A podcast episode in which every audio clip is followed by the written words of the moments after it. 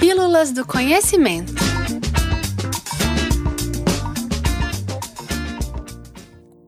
Promulgada em 8 de julho de 2022, a Lei 14.402-22 determinou o Dia dos Povos Indígenas no dia 19 de abril, em contrapartida ao Dia do Índio que ocupava a mesma data. A mudança veio pois a singularização do termo índio apaga a diversidade dos 300 povos originários do Brasil. A troca dos termos, que veio após diversas reflexões impulsionadas pela luta desses povos, busca evidenciar a pluralidade dos indígenas que vivem no território nacional, além de reconhecer seus direitos e assegurar suas identidades e culturas. Porém, para que a mudança represente de verdade uma transformação, é preciso que não apenas no mês de abril, mas a todo momento, a população indígena seja ouvida e que o conhecimento de suas diversas histórias, vivências e saberes seja ampliado.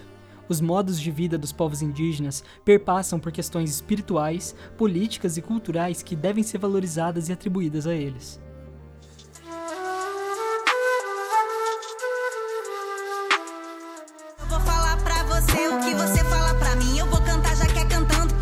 Escuta. Na sua frequência vou te descolonizar. Sou a própria autora da minha vida. Em uma perspectiva histórica, a construção sociocultural da humanidade é acompanhada por narrativas que transmitem valores, conhecimentos e registram histórias. Assim, as individualidades dos mais diferentes povos estão armazenadas nas histórias contadas por eles. Algumas das maneiras pelas quais povos indígenas se manifestam como protagonistas de suas histórias são a oralidade, a escrita, desenhos e expressões artísticas em diferentes suportes. Para preservar as identidades dos povos, em meio a 774 línguas indígenas já registradas no Brasil, é essencial reconhecer as multiplicidades dotadas de caráter simbólico e significados próprios que permeiam suas histórias. As narrativas indígenas são uma maneira de encontrar e reencontrar memórias, ancestralidades e tradições que constroem a identidade e a conexão dos povos originários com sua própria existência. Exemplos de expressões que fortalecem a conexão ancestral com o território, identidade cultural e vivências indígenas são os terreis do povo pataxó.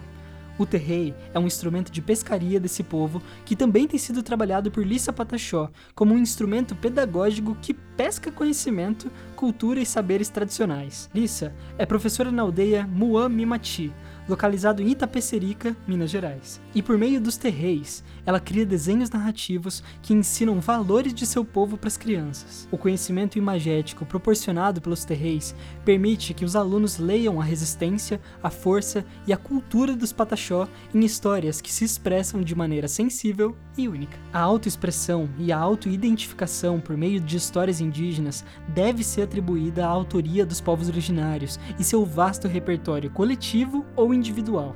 Deve ser reconhecido também pela diversidade e suas múltiplas formas de expressão.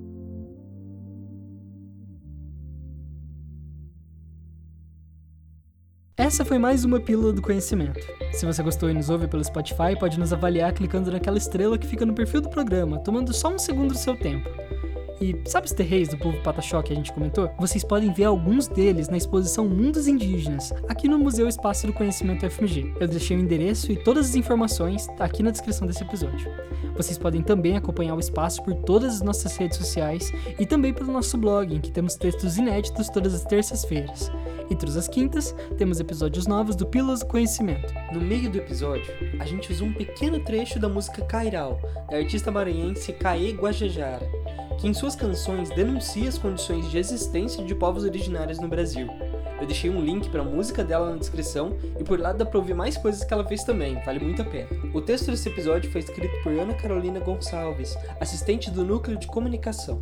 Nós gravamos esse episódio no Laboratório de Experimentações Sonoras da UFMG, com a operação de Frederico Pessoa, e os trabalhos de áudio foram feitos por mim, Gabriel Barcelos. Muito obrigado e até breve, pessoas.